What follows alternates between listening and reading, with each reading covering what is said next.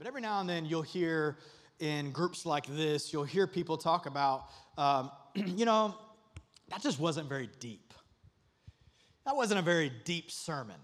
You ever heard that? that, that you know, I don't know, that night, that church, they're just not very deep.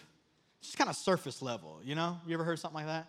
That just wasn't a very deep sermon. I, you know, that church is just not very deep. I really need to go somewhere else that really gets deep into things. You know, they just really dive deep. I'm looking to dive deep into scripture or into whatever it is. But typically, when someone uses that kind of language, I mean, I don't know what everybody means by that, but typically, what they're saying is something like, I don't or I didn't hear anything from that message or that service. I didn't hear anything that I didn't already know.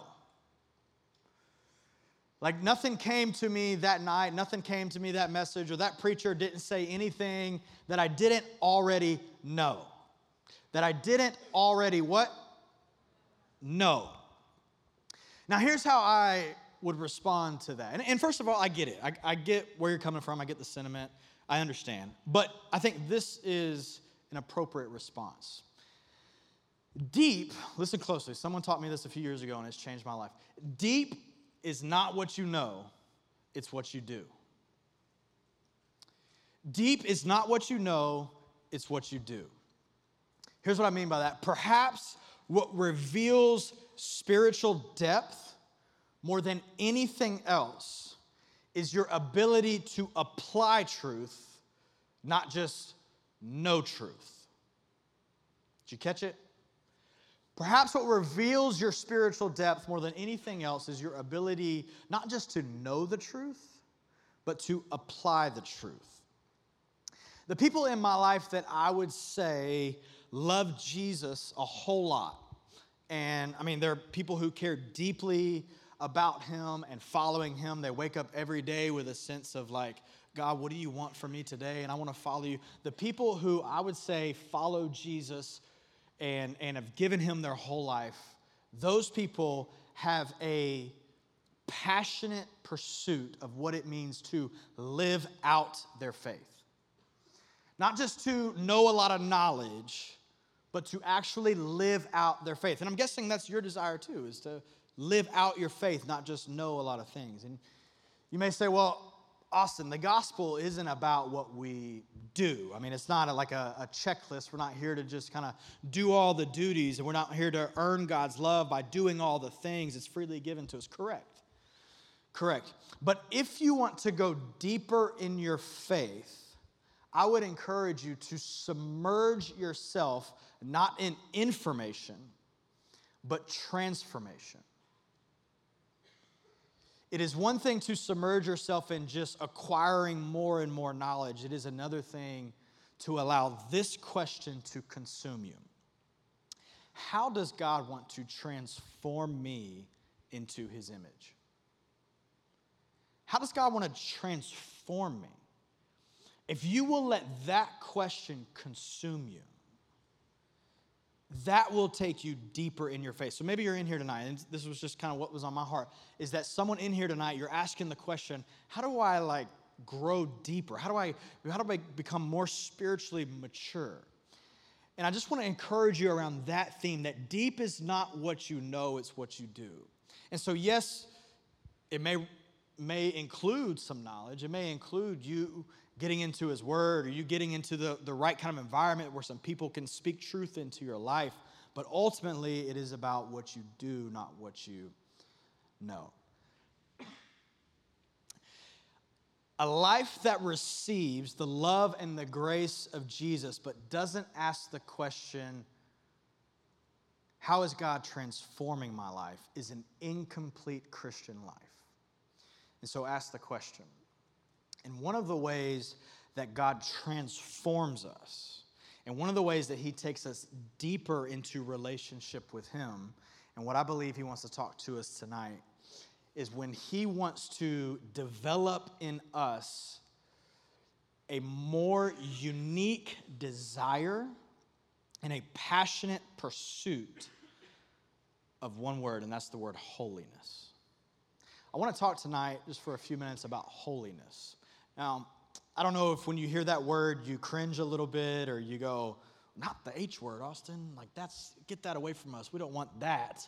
You know, this life with Jesus is all about just his grace and his love, and, and we're just kind of swimming in that. Don't bring holiness into the picture. I don't, I don't know what you're kind of coming to the conversation about holiness, how you're coming to that tonight, but I want to talk about it a little bit and hopefully unpack it and maybe make it a little bit more simple for you to grasp tonight. And I want to do so by looking at the book First Peter. In the Bible, book of First Peter is all the way, really, almost to the very end of the New Testament. I want to look at First Peter chapter 1, and let's read a few verses in First Peter chapter 1, verse 13.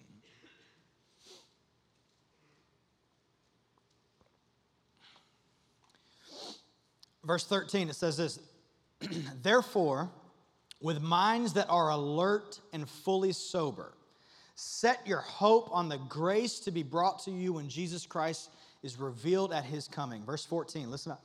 As obedient children, as what?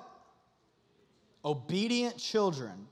Do not conform to the evil desires you had when you lived in ignorance. But just as he who called you is holy, so be holy in all that you do. One version I read said, Be holy in your conduct. Verse 16, For it is written, Be holy because I am holy. Now, God is a holy God. We talked a little bit about this last week. He is a holy God, and what that means is that, in part, what it means is that He is set apart there is no one like him. There's, there's no one like him in all of the earth. He is, he is completely set apart and divine in nature. He is completely holy. And part of what makes him holy and set apart like that is that he is completely without sin. There is no sin in him. So we talked last week about part of the gap between you and God is that you and I, we are full of sin. We have a sin nature and God is completely holy. So there is a gap between us, and we cannot bridge that gap. So, what is the scripture asking of us when it says, be holy? When it calls you and I to be holy, what is it actually saying? What is it asking of us? Certainly, it's not asking that you and I be perfect. I mean, if that was the case, then there wouldn't be the need for Jesus dying on the cross for us. We know that he was perfect on our behalf.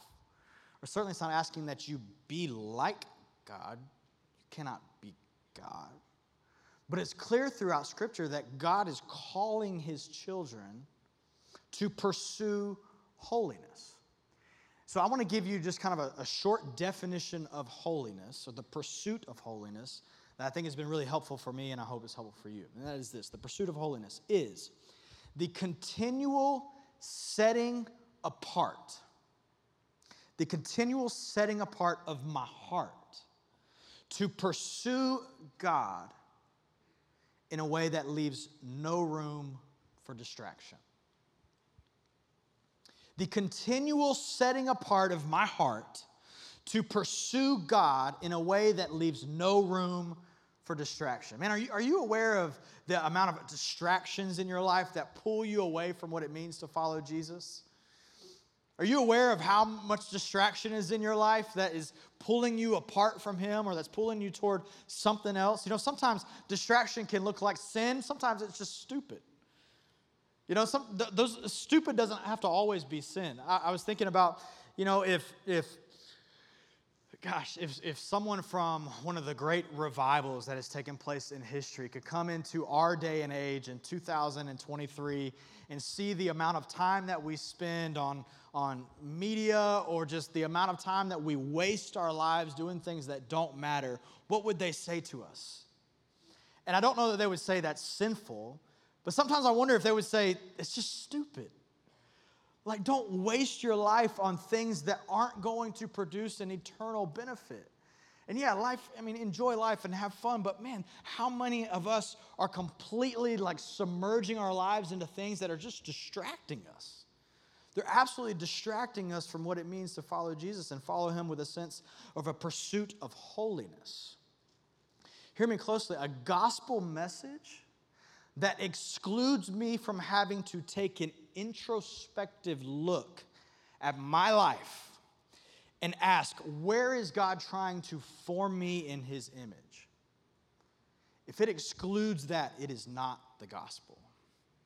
Because the gospel involves and requires that you and I take regular looks at our lives and say, Am I missing something? Is, is something distracting me from, from a holy pursuit of Him? Am I involving myself in things that are opposite of what God's called me to? This is a part of the Christian life, is to take a look at ourselves and to go, God, where is my heart? Where is it being taken somewhere that's apart from you?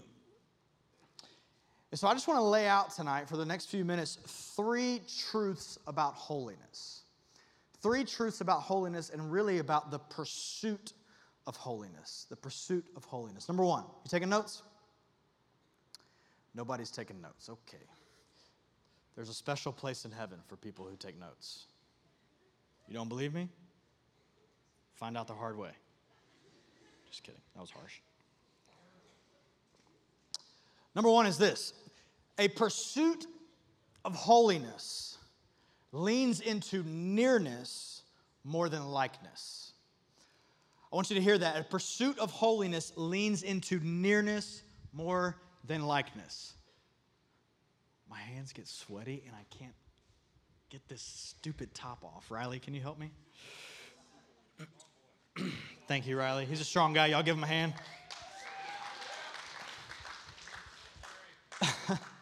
Now, one of the things that I, I, constantly I write this out for for college students especially, but really for anybody, when asking about what is the gospel, what's the center of the gospel, how can I kind of uh, how can I get it simple in my mind? One of the things that I constantly point people back to is that the gospel. The gospel is not try harder if we are not careful, we can, we can think that if I'm going to follow Jesus, it just means I need to just need to tie up my shoes tighter and really just grip down on this thing and fight against sin and do better. I just need to do better, right? But I constantly am trying to encourage people the gospel is not about trying harder, the gospel is about drawing nearer. Because when we draw nearer, we become like him. Nearness always leads to likeness. True nearness leads to likeness. Now, sometimes what happens, and you have, may, have found this to be true, is that if you have nearness and it does not lead to likeness, what you have is what we call emotionalism. Can you say that word? Emotionalism. If you have nearness to God that does not produce likeness to Him, then perhaps what you and I are falling into is we just like kind of the spiritual hype. We like the feeling of God. We like being near to Him, whether that's in a worship service like this, or maybe it's, it's nearness at my house and I just open up His Word and I sense His nearness, but it is not transforming me into His likeness, then what I have is emotionalism. I'm just kind of caught up in the emotion of things. And we have to be careful that we don't just get caught up in the emotion and the nearness of God because it is sweet. And when He gives us His nearness and when we seek after Him and we have that unity with Him, it is a sweet thing. But we have to, we have to let that lead us to likeness. Now, sometimes what you may discover is that you get likeness in your pursuit of God, you get likeness without nearness. So if you get likeness but you don't have nearness, write this down. What you have is called Phariseeism.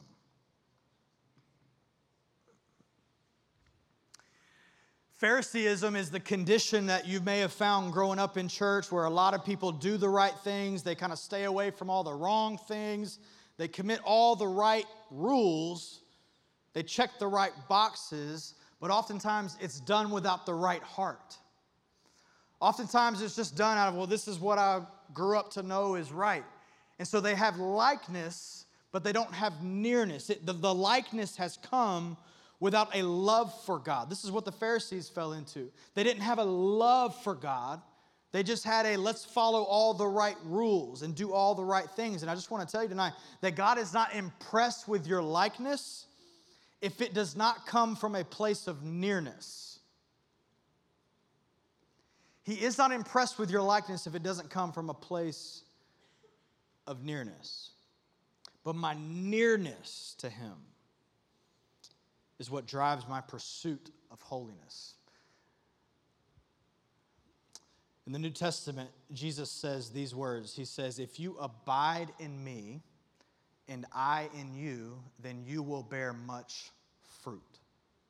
That whole passage there in the book of John is talking about He is the vine, we are the branches. If we stay connected to Him as the vine, then we will produce fruit. If we draw near to Him, we will produce likeness. But it has to be a true, sincere nearness to Him. And so that's what we're going after is not just behavior modification and just, okay, make sure you get the likeness part right. No, no, no. What we're going after is if I draw near to God, then He will begin to transform my heart and the likeness will come. Number two, a pursuit of holiness is not just about drawing nearer, but a pursuit of holiness releases God's power to flow freely in your life. A pursuit of holiness releases God's power to flow freely, flow freely in your life. Hebrews chapter 12, verse 1 says this Therefore, since we are surrounded by such a great cloud of witnesses, let us throw off everything that hinders us and the sin that so easily entangles us. And let us run with perseverance the race marked out for us.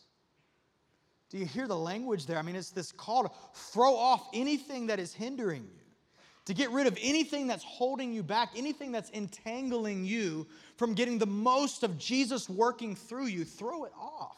I remember a few years ago, or several years ago, I kind of changed my, my rhythm of exercise. I, for, for years, I was just kind of going to your, you know, your Gold's Gym or your Planet Fitness or whatever kind of thing. And someone introduced me to CrossFit several years ago. And so I became kind of a, a CrossFit nut. Um, and so I got into it, and I remember one of the first things that, that radically, like, blew my mind is I show up to the box there, we're doing these workouts, and very quickly I realized that it's common for the guys especially to like get into the workout or sometimes even before the workout and just throw off their shirt. You guys seen this? Anybody do CrossFit? Nah, you guys. Okay. Well, this is a common thing. I know you may think it's weird, but like in the middle of a workout, they just people just start undressing. It was like, oh, this is kind of odd, right? And and and so one time I was like, hey man, asked this guy, I was like, hey, is this like a, a cult thing? Like, I got to do this in order to belong here or something? And he said, yeah, I'm just kidding. But he, what he told me is this he said, man, honestly, like, sometimes the shirt just kind of like gets in the way, like it gets heavy because of sweat and all this kind of stuff. And then we're doing these gymnastics movements and all these kinds of things. And so it's just easier if we just take it off. And at first I was like, that's stupid. I am not going to fall into your cult. And then I realized that it was actually kind of true, that there were some things that I, I felt a little bit freed up if I didn't have a shirt. I know it's kind of weird. But this is exactly what happens with sin that it is literally like a heavy shirt on you, on your life. And the scripture here is calling you to throw it off, to get rid of anything that entangles you, anything that has you bound up, anything that is preventing the flow of God's Spirit through your life. Listen to me, your holiness will free God up to work in your life in ways that you've never experienced. And I say that with no shame, no condemnation toward you. If you are in Christ, hear me closely, your sin does not separate you from God's love.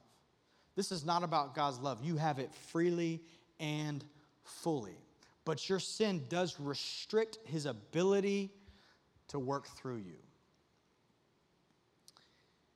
And so the call for us is to throw off anything that entangles us, to get rid of anything that may hold back what God is wanting to do and how He is wanting to work in and through us.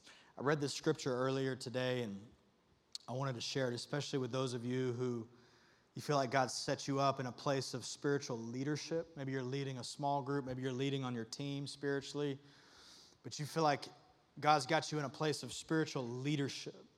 Now, I would some way argue that God has all of us in that place. Being a leader means that you have influence. So if you have influence in anybody's life, then you have a responsibility to spiritually influence them. But listen to the verse. I want to read to you out of 2 Timothy chapter 2 verse 20. It says this In a large house, there are articles not only of gold and silver, but also of wood and clay. Some are for special purposes, and some for common use. Hear that. Some are for special purposes, and some for common use. Those who cleanse themselves from the latter, from just the common stuff, will be instruments for special purposes, made holy, useful to the master, and prepared to do any good work. So, verse 22, he ends this. He says, Flee the evil desires of youth and pursue righteousness, faith, love, and peace. Here's what I want to invite you to. For those of you who want it, for those of you who hunger for God to move through you powerfully, to use you in other people's lives, to reach other people. For those of you who want that, listen, you can go read every leadership book that you want to read. But I'm telling you, the most important thing that you can do to set yourself up to be used for God is to pursue holiness. Not the common stuff. Not, not some, some is common, but some is set apart. And for those who say, God, I want to be set apart. God, I want you to use me powerfully then it is imperative that you throw off anything that entangles you. I want to close with this one point. Number three a pursuit of holiness commits to next obedience. Just, just the next obedience, the next act of obedience. Because here's what I have learned to be true the bridge, the catalyst that takes me from nearness to likeness. I know some of you can't read it here. The catalyst in between my nearness that takes me to likeness to Christ is obedience. So I draw near to God. I want to be near to Him. I want to be in His presence, whether that's here in a room like this, maybe it's just you in your apartment, just seeking God's face, just on your knees before Him, praying to Him, asking God speak to me. Maybe it's reading your Bible, something like that, real simple. But I want to be near to Him. And then the catalyst that moves you toward likeness to Him is obedience. What's the next act of obedience that He's calling you to? What's the simple acts of obedience that are in His Word that you have yet to follow? Obedience is the catalyst that will propel you toward likeness to Him. And sometimes I think we, we overcomplicate obedience. And I just want to go, man, just, just the next thing. What's the next act of obedience that God's calling? It doesn't have to be anything major. Just what's the next thing? God, I, I, I think you're asking me to just apologize to somebody for being a little bit of a jerk. God, I, I think you're just I think you're asking me to, to maybe take aim at how my love for money is, is producing a greedy spirit in me. What's the next act of obedience? God, I, I, I think that's something that you're trying to transform in my life. And so maybe I just need to, to take the next week and, and not buy any new clothes. If you're really open to going deeper in transformation, not information, then how does He want to transform you through just the next act of obedience? God, I think you're just asking me to say no to the next invitation to go to a, party that I know there's a lot of people who don't care about you at all there and are pursuing a whole different lifestyle than what I'm pursuing. I think you're just asking me to say no to that. God, I think you're asking me to maybe adjust some of the people I hang around.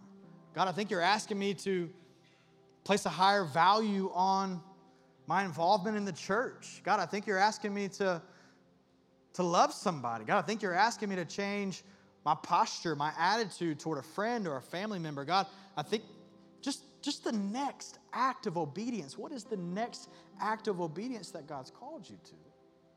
Because this is what's been, what's been burdening my heart. I, I talked, I think two weeks ago, I talked about the story of Joshua.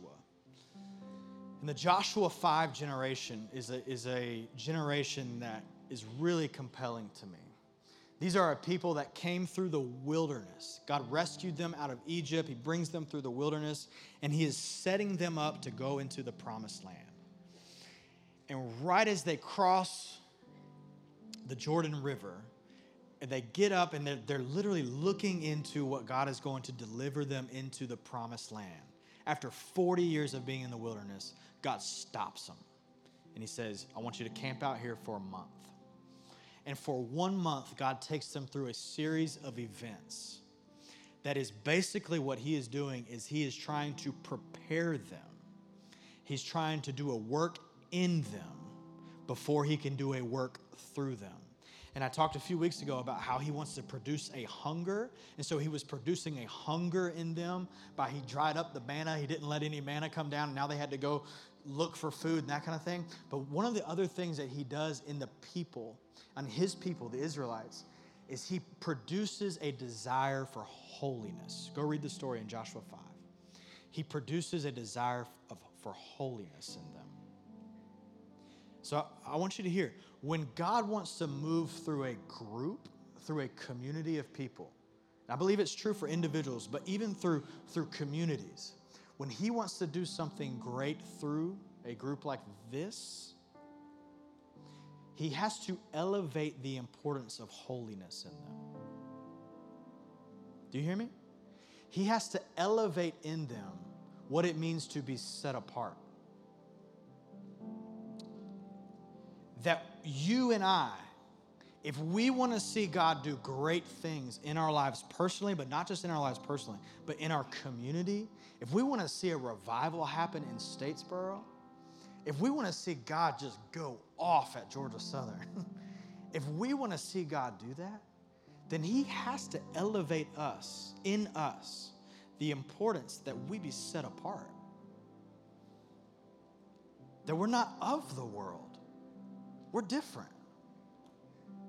We don't love the same things that the rest of the world loves. And it's not this we're better than them and that kind of thing. No, no, no. It's just I want God to use my life. I want to be freed up so that God can work powerfully in me. I want to be useful for the kingdom. I want, I want God to move in me. I want God to use us. And I just think what he's trying to do is pull out in each and every one of us a desire for holiness, which often comes through just obedience the next act of obedience. And for some of you right now, you even have that on your mind right now. Okay, God, I know what you're wanting me to do is this, and I'm just going to obey you. I don't have to see the future. I don't have to know how it's going to play out. I don't have to know all the details. All I know is I'm just going to give you my yes. I'm just going to give you my yes and say, okay, I'll obey. I'll obey. And so I've been praying all day for you that, that God's Spirit would reveal to you exactly what it is of how He's calling you to obey Him. But as I've been praying, I sense just a, a very specific response that needs to happen. You know, last week we had the opportunity in here for some of you, you decided to give your life to Jesus. Very first time you came into relationship with Him. You were justified and you were redeemed you received the free gift of salvation. We had 10 people in here raise their hand and say, Yep, that's me. That's unbelievable. And just like it took courage for you to raise your hand and say, Yep, I want to give my life to Jesus, I felt like what God is wanting to do is to call some of you into that kind of space where you go, I know how He's wanting me to obey Him. And I believe it's the specific act of baptism. Now, I don't know what your familiarity is with baptism or how you come into that. But baptism is an act of obedience for believers. Those who give their life to Jesus, the very next act is I'm going to go public with my faith. It's an act of obedience. So if you've been around here, you kind of know what we do. We have a, a tub usually down here, and we get in there, and when we say, Have you given your life to Jesus? Do you trust Him? Now you're going public with your faith to your friends, to your church family. You're asking for their accountability, and we dunk people down with the old, up with the new, right? And some of you in here tonight have never been baptized. And I know that seems like just a simple thing, and like, is that really that important? But here's, here's why I think it's important it's an act of obedience. It's an act of obedience. And sometimes what God does is He looks for our yes. And when, and when we say yes to just one, the next thing, the next obedience, it can begin to lock, unlock the next yes. Like you get comfortable with saying, okay, God, I'll obey you. Like the first time it was a little bit scary, but I obeyed you and then you took care of me. Okay, let me say yes to the next thing. God, where are you calling me to obey you next? And I believe that some of you need to say yes to the call of baptism. I've given my life to Jesus, but I've never been baptized, and it's time for me to do that.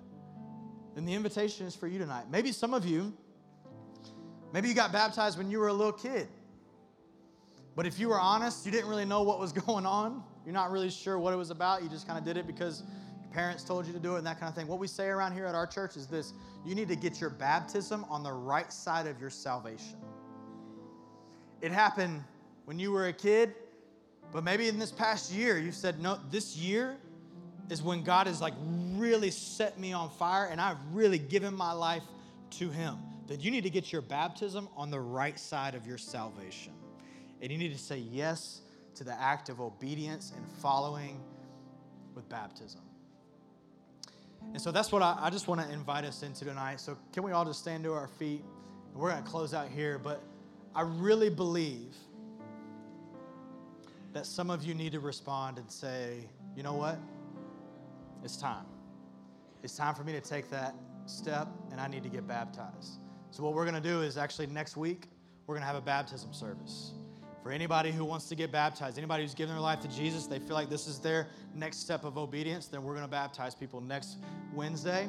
And um, so that's what we're going to do. And I'm just going to invite you right now, if you think that's me. That's my act of obedience. That's what I need to do. Then I just want to call you out from your seat right now to just come up here and stand right here. And after the service, I'm going to gather with you and a few other volunteers, and I'm going to show you how you can just give us your name so we can contact you tomorrow and get some things set up. But I believe next Wednesday night, we're going to have a baptism service for people who are taking the step of obedience to say, I'm going to obey Jesus and go public with my faith in baptism. So, here, right now, I think we should do it right in front of everybody. If that's you and you want to go public with your faith and get baptized, why don't you get out from your seat right now? Come up here, stand up here with me. Anybody? Anybody want to go public with their faith? Come on, Josh. I see you. I see you. Anybody else?